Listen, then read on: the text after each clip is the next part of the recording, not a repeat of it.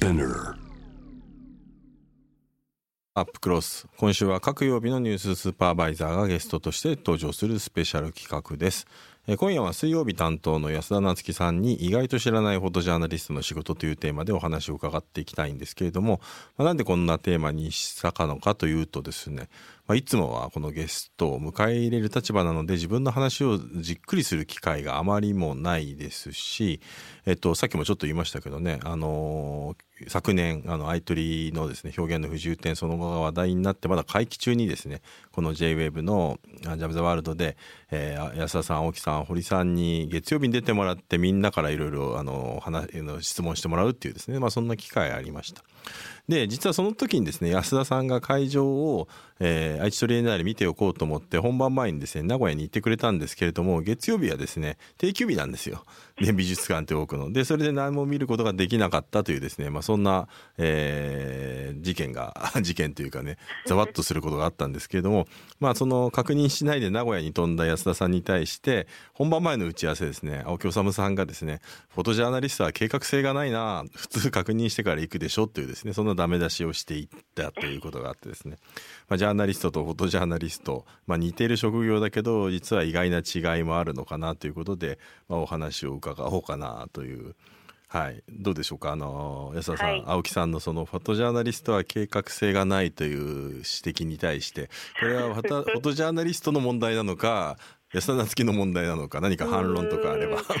そうですね。あの月曜日定休で行ってしまったっていうほろ苦い思い出を本当に久しぶりに思い出したなというのとですね、まあ、あのフォトジャーナリストは計画性がないっていう大きな主語ではですねあのくくったのは、まあ、青木さんの偏見かなというふうに思います、まあ、あの一口に言っても本当にいろんな人がいますからただやっぱりあの真面目な話をすると本当にこう日本と治安感覚が違うところに行く時っていうのはもうあの計画性がないとやっぱりこう命に直結するものなので、うん、あのそこには気を配っているつもりかなと思います。まあ、計画性なかったらね、あの、はい、より死ぬリスクが高まるってことを考えれば、ね、ジャーナまあ業界にもよりますけど、ジャーナリストよりもね、はい、なんか緻密なあの計画性が求められるっていうところもあるんでしょうけどね。によってはそうですね。うん、そう実はね、だから僕と安田さんがね出会ったのはこのジャムザワールドがきっかけなんですよね。そうでした。あの、覚えてますよね。そうですそうです。あのまああの J-WEB が発行しているまああのブックレットのようなものがありまして、うん、であのそこでナビゲーターが東北を巡るっていう企画があったんですよね。ラジオとは違うそのフリーペーパー用の企画だったんですよね。はい。でそこで私があのカメラマンを担当していましてで、うん、まあ津田さんがあの時は福島県のいわき市だと思うんですけれども、確か久の浜かな、うん、あそうですね、うん、はいそそうなんですよ。だから9年前だから震災の後だったのでだから9年前だったので、はい、あのー、だからまあ安田さんもまだ20代でそうですね。まあなんでしょう、まあ、だからキャリアもまだあのそういう意味ではまあ駆け出しに毛が生えたぐらいな感じですね。駆け出しの駆け出しで、まあ、あの写真兼運転手でしたね、あの時は。そうだからそうなんですよ、はい、だからあのそういう取材に行った時のそのカメラマンさんみたいな感じのあの、はい、時が印象だったんで、まあその時から比べればもうね。もう気がつけばもうずっと僕は安田さんの背中を追いかけるみたいなそんな大きな存在になってしまわれてなでしょう はい。いやだからそうねでもやっぱりそういうであの時に僕やっぱりすごく覚えてるのが、うん、あの陸前高田のねあの話をしてくれて、はい、でその陸前高田に行ってあの知り合いがいてそこで出会った人たちといろんな話をしてで、陸前高田の避難所とかでめっちゃみんなおっちゃんとかがツイッターやってますよって話を聞いて、えそれ取材したいと思ってあの連絡先とか教えてもらってそれで僕も陸前高田と縁ができてみたいなね。そうでしたね、なんかあの仮設住宅ナウなんてあの不慣れながらやっぱりこう住人の方々がこうつぶやいていてで、まあ、その時にその陸前高田の仮設住宅で自治会長をしていた佐藤和夫さんがその、まあ、津田さんにこうやって発信のないところにリターンがないからっていうことを確かお話しされたんですよね。でそれがやっぱりあの津田さんにとってもとても大きな言葉だったっていうふうには後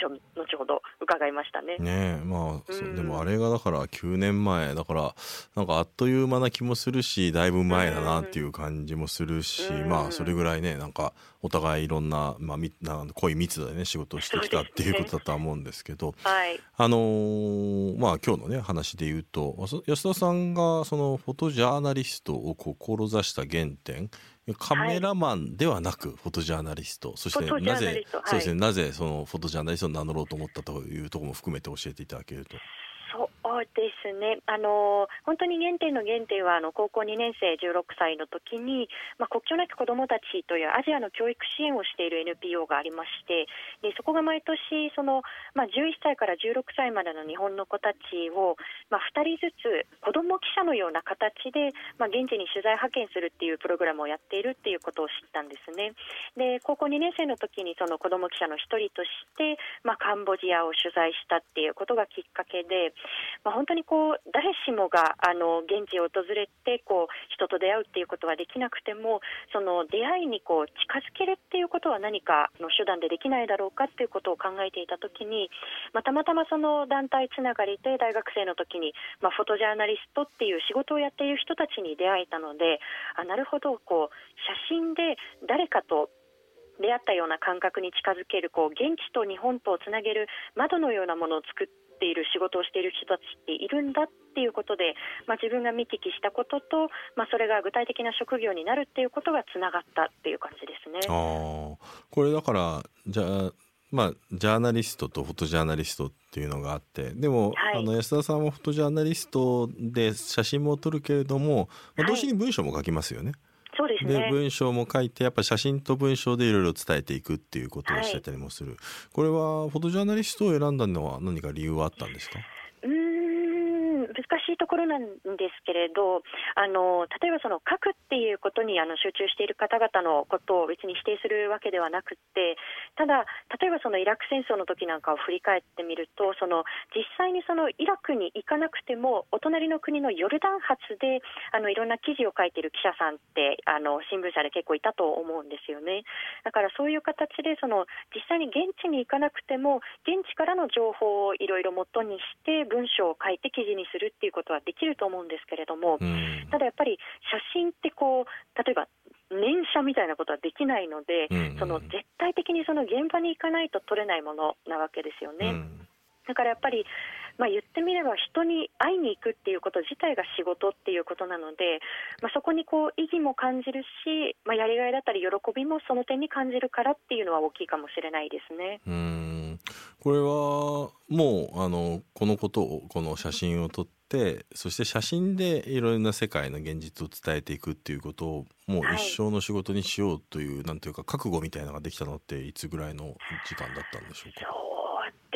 ね、でもやっぱり自然と、あのそうだ、フォトジャーナリストになってやろう、おおみたいな、あのすごくやっぱりこう沸点みたいなものがあったわけではないんですよね。いつの間にかなってたみたいな。そう私、すごくあのずうずうしい高校生だったので、もうあの高校生の時にそのカンボジアから行って帰ってきて、であのこれはなんとかこうアウトプットしたいと思って、もうあらゆる新聞社とか雑誌社にこう電話したりメールしたりしたんですよ、おー記事を書きたいって。うんであのーまあ、何しかやっぱり答えてくださって、そのうちの一つが、あのーまあ、岩波書店から出ている、あの非常にこう硬派な雑誌だったんですね。であの素晴らしい雑誌ですしあの私もやっぱりよく読ませてもらっているものでは今でもあるんですけれどただやっぱり自分はこう高校生として現地でこう同世代の子たちを取材させてもらってやっぱり日本に帰ってきたら同じ世代の子たちこういう現状があるんだよっていうことをやっぱり同じ世代の子たちに発信したかったんですよね。うんでもやっぱりそのいきなりその硬派な分厚い雑誌を文章で読んでくださいっていうとちょっとハードルが高いなそこまでのちょっと動線とかあの扉っていうのをどうやって作ったらいいんだろうかっていうことをすごく考えていたんですね。でもやっぱりあの学校の教室で当時はスマホがないのでやっぱりあの写真をプリントしてこう友達に見せてあのカンボジアに行ってきたんだ夏休みなんてやってると普段話しかけてきたことがないような子たちが、うん。あれそれ何どこに行ったのって話しかけてくる。あなるほどこの写真っていうのはこれなんだろうとかあのここに写ってるものもっと知りたいっていうその知りたいの最初の扉を、まあ、開いてくれる間口を作ってくれるものなのかなっていうことを、まあ、その時ぐらいから気づいたのかなとは今振り返りますね、ね、だからやっぱコミュニケーションツールとしてコミュニケーションの話が広がるきっかけのツールとして、はい写真っていうのはすごいパワフルなツールだし、はいでね、でもその話を聞いてると、まあ、なんでインスタグラムがあんなに世界中で広まっていったのかっていうこともよくわかるというかね。うん、そんな気がしますね。そうですね。だからもう言語すらも言わないわけですよね。写真、ね、1枚の写真があればもうそれでいろんなことをパッて超えて伝えるし、やっぱりインスタグラムがねあれだけ普及したのってあのやっぱり写真ってノンバーバルなコミュニケーションだから言葉が分かんなくても伝わかなり伝えることができるっていうね。そこがやっぱり強いんでしょうね。うね。あとやっぱりその、まあ、動画も動画であのすごくパワフルなあの手段ではあるんですけれどやっぱり自分のペースで自分のこう見たい形でこう見れるっていうのも一つ写真で、まあ、今のインスタグラムなんかまさにそうだと思うんですけれど、まあ、魅力でありその特徴の一つかなっていう気はしますね。うんこれあの実際にそしてまああのそこからやり始めてカメラってでもこれ普通ねなんていうかカメラマンだったらより商業的なカメラマンとかだと、はい、まあ今だいぶ変わりましたけど昔だったらその師匠がいて師匠にいろいろ教えてもらって師匠のアシスタントしながらプロになっていくみたいなある程度ルートがあったと思うんですよね。はい、ただこれまあ要するに写真を撮っていろいろな世界の現実を伝えるっていうのはまあ、あのそれを仕事にするとなるとやっぱり多くは新聞記者になって海外の特派員とかになって要するに写真を写真部に新聞記者で写真部に行ってみたいな人が多分多いと思うんですよね。でルートもなんていうか限られてるし、はい、これってだからあのカメラとかを持ち始めてでどどういうふうになればいい写真が撮れるのかみたいなものはどうやって学んでいったんですか、そうですね。あの私が大学生の時ってちょうどその、まあ、フィルムからデジタルへの移行期なんですよね。だから私も本当に最初だけフィルムカメラを触ってあとはもう全部デジタルなので言ってみれば昔はやっぱりその誰かに指示してその弟子入りしてその技術を学ばなければならないっていうぐらい写真自体のそのハードルが高かったと思うんですけれどもあのそれがやっぱりこう自分でもその勉強できてしまうようなあのハードルの低さになってきたっていうのはまず大きかったですね。うん、でその中でその、まあ、自分があの実際に現地に行って取材したものを、まあ、あの学生だったのでやっぱりこういろんな人が会ってくれるんですよね、アポを取ると。うん、で、あのずうずうしくもこう自分の写真をその先輩たちに見てもらって、まあ、褒めない人たちに見せて、で、ダメ出しをしてもらって、なるほど、こういうことを改善しようっていう、まあ、自分でその、まあ、人間関係を築いてのその試行錯誤がありましたね、まず。これあのー、そういう試行錯誤を経て、はい、あの実際にあ結構写真ってこういうふうにならあのやる撮ると伝わりやすくなるんだみたいなのはまあ多分今もねいろいろあのなんだろう勉強し続けてるというところもあるんでしょうけど、はい、自信を持ってなんかあのいい写真撮れるようになったなと思えるようになったのっていつぐらいですか？自信を持ってまあでもどうなんでしょうね、その自信がないっていうふうに言うと、その被写体の方々にその失礼かもしれないですけれど、まあ、あの慢心してはいけない仕事だと思うので、あの自分の写真に自信みたいなあのことで言うと、ちょっとあの自分の中で言い切るのは躊躇があるのかなまだまだまだまだだなってずっと思ってるみたいな感じですね。そうですね。ちょっと試行錯誤をしながらっていうところがあるんですよね。で、あのさっきあの津田さんがおっしゃってくれたみたいに例えばその新聞社とか通信社でしばらくその修行を積んでフリーになるっていうことがあのこれまでの王道みたいなものだったと思うんですけれどあの私自身はもう大学生の時にその一番最初に行ったカンボジアだったりですとか、まあ、後にそのライフワークの一つになる中東にも足を運んで往復していたのであのいろいろ就職活動も迷ったんですけれどでもやっぱりあの先輩に今、あなたの都合で例えばあの自分が携わってきたあの取材を一旦こう横に置いて3年、4年とこう、まあ、新聞社で修行している間にあなたが例えばカンボジアとか中東で携わった人たちが、まあ、例えばその人身売買の被害に遭ったりとかあのエイズで亡くなったりするかもしれないし、一、うん、回関わらせてもらったあなたはそれをどう思うの？って聞かれて、こうストンとこう腑に落ちたというか、ね、すごい、はい、すごくなんていうか現実的ななんかその人生を変える変えるというか。定めるようないいアドバイスですね。ね。まあアジアプレスのあの野中千尋さんの言葉なんですけれども、どね、正確は。はい。はい。今ツイッターでですね、あの、はいはい、白鳥さんとてものんべえとは思えない話し方だみたいな。ありがとうございます。あの日本酒好きってよくあのジャム・ザ・ワールドでもたまにこうアピールしたりするので拾っていただきありがとうございます。吉田さんはねあの酒に酔っ払ってくると明るくなっていくのがいいですよね あの絡み坂みたいなんじゃなくてただひたすら明るくなっていくっていうのがねあのいいいい酒のね酔い方だなと思いますけどね。そうかもしれない。あそう言っていただけるとまた あの落ち着いたら一緒に飲んでください、はい、ぜひ。ぜひはい。えっ、と一件ですね。ラジオネームシャッターさんからあの質問来てます、はいはい、えー、安田さんに質問です。さまざまな国で子どもたちを撮影されている安田さん。どんなことに気をつけて撮影されてますか？カメラを向ける前のコミュニケーションに何か秘訣などあるんでしょうか？相手の警戒心を和らげる方法などあったら教えてください。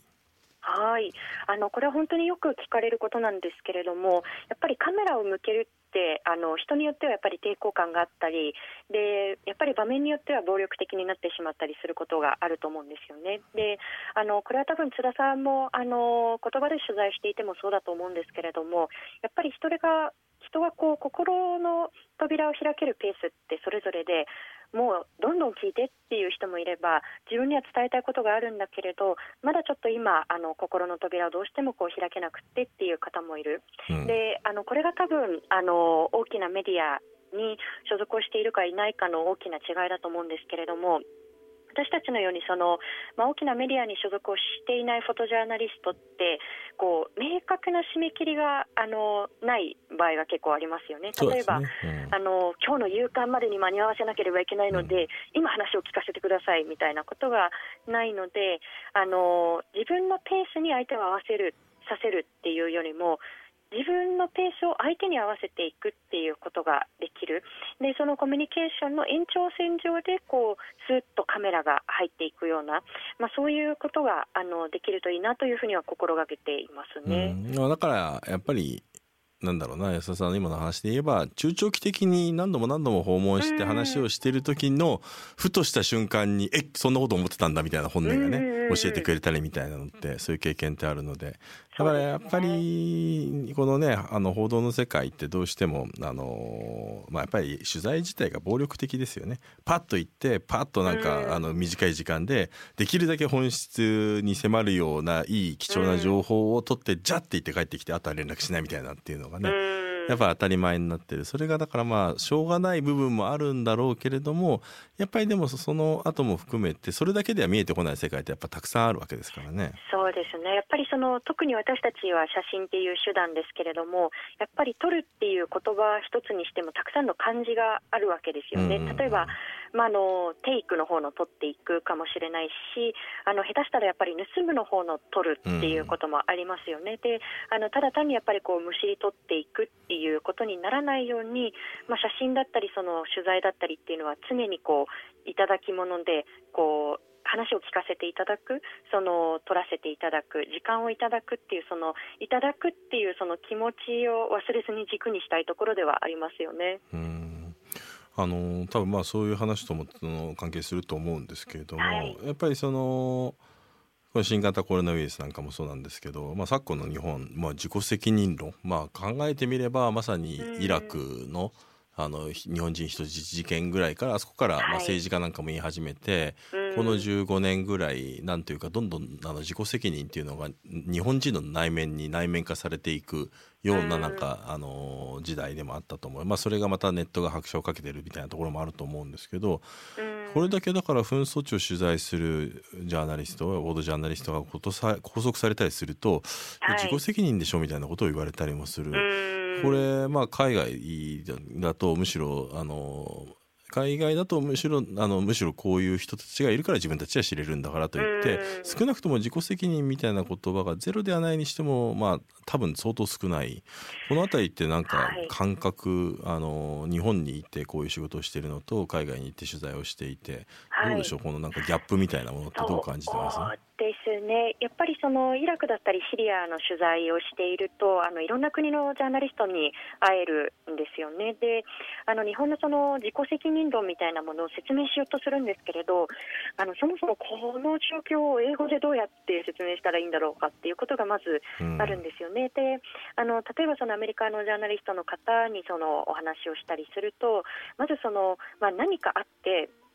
あのジャーナリストがその危険地で何かに巻き込まれてそれを叩いて切り捨てるっていうその、まあ、自己責任論みたいな概念がないっていうあのことを話してくれたりですとか、まあ、あとはそのこれは、えーと、オランダのジャーナリストの方とお話しした時ですかね。その、まあ、その叩くエネルギーっていうのをもっと別のところに注げばいいのにだったり えとあとフランスだったと思うんですけれどもあの日本でやっぱりその人道支援の関係者だったりジャーナリストの方がまあ、拘束をされたりするとものすごくお騒ぎになるじゃないですか、うん、でもあのフランスではじゃあそこまで大きくあの報道されない。なぜかというとやっぱり国としてあの責任を持ってそこにあの対処するだろうっていうことがそもそも前提としてあるのであのそこまであのわっと大きく騒いだりはしないんだっていう話を、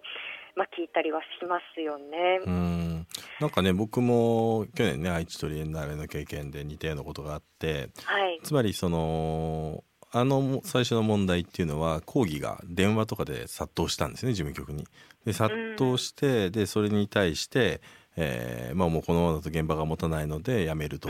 で一時企画あの企画を中止すると。しかしやっぱそれに対してアーティストたちがもうすごくあのいやおかしいだろうと言ってこれ表現の自由侵害だって言ってきた。でこれ海外のアーティストたちがそれでボイコットをしたんですけれども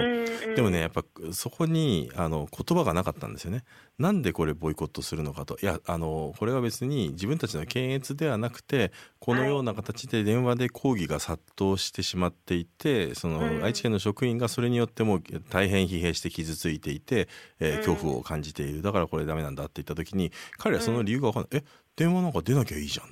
ていう。だからえいやそういやこう日本の公務員は電話には出なければいけないしなんかどんなことを罵倒され続けてもそれを聞かなければいけないんですって言ってもな、何を言ってるのかわからないって言ってまず通じないんですよね。であとやっぱ文化ギャップみたいなところで言えばやっぱりその海外のアーティストだとあの変な話表現をしたことでジャーナリストとかあのアーティストがあの殺されたりするわけじゃないですか、はい、メキシコなんか本当にジャーナリストいっぱい殺されてるしアーティストも殺されてて命がけで表現してる人間からするとやっぱり日本でねあの電話が電話で人は死なないよねみたいな感覚があってこのギャップってちょっとすごく大きいなみたいなって思って。まあ、あのただやっぱりあの場で本当にあの罵倒を受け続けてきたあの、まあ、電話対応してきた方々の命を守ろうっていうのはやっぱり一つ対処しなければならなかった措置だとは思うんですよね、うん、ただ日本の中であの本当に残念だったのがやっぱりその問題視しなければいけないのはそういう理不尽なその伝突をしてきた側なんですよね、でもやっぱりその現場の対応があの適切だったのか否かみたいなことにその、まあ、賠償化されて、その悪質なその伝突みたいなのをやめようよっていうところに力点が置かれない報道がたくさん、まあ、目立ったっていうのは本当に残念な現象だったな、それが多分あのマインドとしてはその、まあ、自己責任論でその海外で、まあ、巻き込まれてしまったジャーナリストを、まあ、切り捨てるこうまあ、お前が悪いんだっていうことに賠償化していくっていうことで多分根底ではつながっているようなところですよね。そうですよねだから多分これで、まあ、安田さんのね活動の話とも多分それなんだろうモチベーションにつながってると思うんですけど、あのただそうは言っても人々がこういうさまざまなね多分まあ政策的な社会環境の変化あるいはネットの発展みたいなもので分断している、まあ、分断って我々のもうここ5年ぐらいずっと毎日聞いてるようなキーワードになっちゃったんだけれどもだけれども別にその分断だけがあるわけではなくてその中にはやっぱり対話ができたりとかあのうん。対話できることによってあの理解が進むみたいなこと。でそれが完全に死に絶えたわけでもないとも思うんですよ。でうん。実際その安田さんがね NPO 法人 Dialogue for People というのをあの、はい。作られてだあの副代表理事やられている、これだからやっぱりその NPO の名前にそのダイアログっていうね対話というのが含まれていること、うん。ここにすごく強いなんか思いを感じるんですけどどんな思いで、うん。まあ、このあ。NPO 立ち上げてどういう活動をされてるのか教えていただけると。そうですね。あのそもそもその NPO っていう形態にしたのにはあのいろんな理由があるんですけれどもまずそもそもその今日のテーマが意外と知らないフォトジャーナリストの仕事っていう、うん。この意外と知らないっていうことはやっぱりなり手が少ないっていうことなんですよね。でもじゃあなんでなり手が少ないんだろうってなった時にやっぱりその伝えるっていう仕事を独立してやっていきたくてもその経済的にどういうふうに目を立てていいのかわからないっていう子たちがたくさんいるんですよね。で今あの私たちの取材発信活動っていうのはたくさんのそのサポーターの方々にご寄付であの支えてもらっていてあの自分たちさえ良ければではなくって次世代がこういう仕事をやりたいってなった時のその、まあ、基盤を作っていきたいなっていうことが一つとあのそれからこのダイアログなんですけれどあの津田さんもやっぱりこういうお仕事されていてあの実感するところだと思うんですけれど伝える仕事ってやっぱりすごく長いスパンで考えなければいけないものだと思うんですね。うんであの例えばあの自分があの中高にあの中学校だったり高校にその取材、えーとまあ、講演に行くことが多くてで何年か経ってからあの時の講演がきっかけで自分は進路を選びましたっていう近況報告をしてくれるあの子たちがいるんですねだから心の種を植えていくような仕事だと思っているんです。うんでそういう意味でもやっぱり息長くその、まあ、時を超えてその対話をしなければならないなっていうことでこういう名前をつけたっていうことはありますね。うーんこれあのどうですか？実際にあの活動をしてきて、まあ、これから本当に発展させていくぞっていうタイミングでのこのコロナ禍で、はい、あのそうなんです。やっぱり、まあ、安田さんっていうととにかくちょっと空きがあったら海外いつも行ってるなみたいな、ああ日本いたんだみたいなっていうねそんなことをやっぱ持ってる印象の方が僕は強かったんだけども、ね。まあそんなあのそうなんですね。だから東京にいないなって印象があって海イラク行っててあ東京戻ってきたかと思ったら陸前高田かみたいなっていう感じだったので、まあ本当に全国全世界飛び回ってたと思うんですけど。まあ、このコロナによってそういう我々うん。移動がなかなかできないしでしかもうん。無理やり行ったら行ったで感染されてそれが加害者にもなりかねないですね。ね。非常にちょっと難しい状況に置かれてると思うんですけど。そうですね。やっぱり、うんあの脆弱な地域に行くのでそこは気をつけたいですし、ただやっぱりまあライフワークだった海外取材ができなくなったことで本当にこうなんて言うんでしょうこう丘に上がったカッパ状態でもう皿がカピカピになりかけてるみたいな感じに一時期なってたんですけれどでもやっぱり日本国内にもあのやるべきことっていうのは本当にたくさんあってあのそれこそあの津田さんには何度かお話をしていますけれどあの私の父があの亡くなってからですね私が中学2年生の時にあの実は父があの在日コリアンの家族だったっていうことが分かってで今日本でそのヘイトだったりですとかあるいはそのマイノリティの人たちがどういう立場に置かれているのかっていう取材をしているのであのそれはもう国内であの精力的に続けていきたいなとは思っています。うん。今後どうですか？このあのちコロナがある程度落ち着いてきて以前のように取材できるようになったら、こんはない場所を取材したいあるいはこういったテーマでやりたいというのを最後お聞かせいただければそうですね、はい、あの中東、まあ、シリアだったりイラクは本当に一日でも早く戻って、また取材でお世話になった方々のところに顔を出したいなっていうのと、あの先ほどのお話のテーマで、そのまあ、在日コリアンの方々の取材の中で、あの実は最近になって、私の父の家族が朝鮮半島のどこから来たのかっていうことが、あの情報開示請求で分かったんですね。あそうなんですねはい、そうなんです。なので、ね、ちょっと行き来がコロナだけではなくて、ちょっと政治的な状況で韓国との行き来がなかなか難しい状況ですけれど、でもやっぱり隣国なので、一日も早くお邪魔して、まあ、取材とこう父の家族の里帰りも兼ねて、その、もともとの故郷を訪れたいなとは思ってます。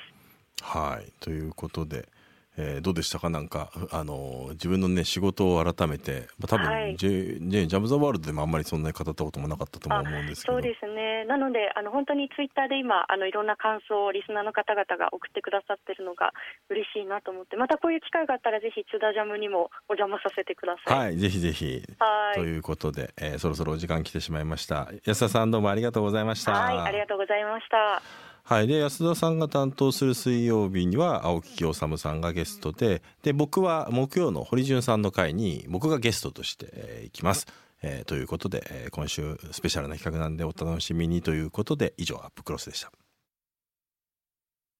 はい、えっ、と9月28日月曜日の編集後期今週はこのグローバーさんに代わって、まあ、2週連続ナビゲートするんですけれども、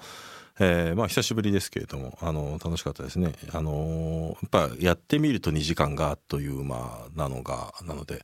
なんかあのだか逆に言うと2時間があっという間なのであの今このニューススーパーバイザーとして出ていてまあ来て帰るまで1時間ちょっとぐらいですけどなんかそれとあんまり変わんないなっていう 感じもするんですよね。うん、まあなんかそんなことを思いながらあのやってましたけれども。はいあのあと安田さんですね、まあ、思い出話をしつつもなんかまあ大体ねだいぶ親しくさせてもらってるのでいろんな話も伺ってはきたんですけれども、まあ、改めてこうやって番組でね話を聞くと知らない話が結構あったりもするしああそうやっていろいろ学んでいったりの多分自分で仕事を切り開いていったんだなっていうのが分かってそうなんですよね。だからあの彼女すごい若いんですよね。だからもう高校生の頃から今のような問題意識を持ってやって活動していてさらにはまあその問題意識から自分の道を切り開いて今こうやってね、えー、フォトジャーナリストとして活躍しててそしてナビもやってまあなんていうかね、まあ、これから何でもいろいろできるななんていうことを思ってなんか自分の 自分は一体何をしてきたんだろうとかねそんなようなこととかをあの思い返したりもしてましたけれども。うん、でもなんかこのナビ同士で話をする企画っていうのも、まあ、やっぱ結構面白いと思いますね。なんでかっていうと、まあ、全員一応ジャーナリストがついてるわけですね。僕もそうだし、まあそうですね。青木さんもジャーナリストフォトジャーナリストそして堀潤もジャーナリストって言って。でジャーナリストって言っても4人4人を全然違うタイプでね。多分あの、まあ、性格が違うのは当たり前として多分取材のスタイルとかあるいは興味関心とか得意分野みたいなものが全然違ったりもするのがこれがまたあの面白いのかなとも思いますし。まあこれせっかくねあの今度ねあの JWAVE のやるイノフェスであの4人が集まって話をしますからまああのじゃあ結局どんどんねこの我々を取り巻く、まあ、メディアとかジャーナリズムを取り巻く環境がどんどん変わっている中でじゃあ結局我々が仕事でどういうことを今後やっていきたいのかとか大事にしたいところって何なんだろうみたいな、まあ、そんな話をこうやってね生きていると考えざるを得ないことがどんどん増えてるわけですからね。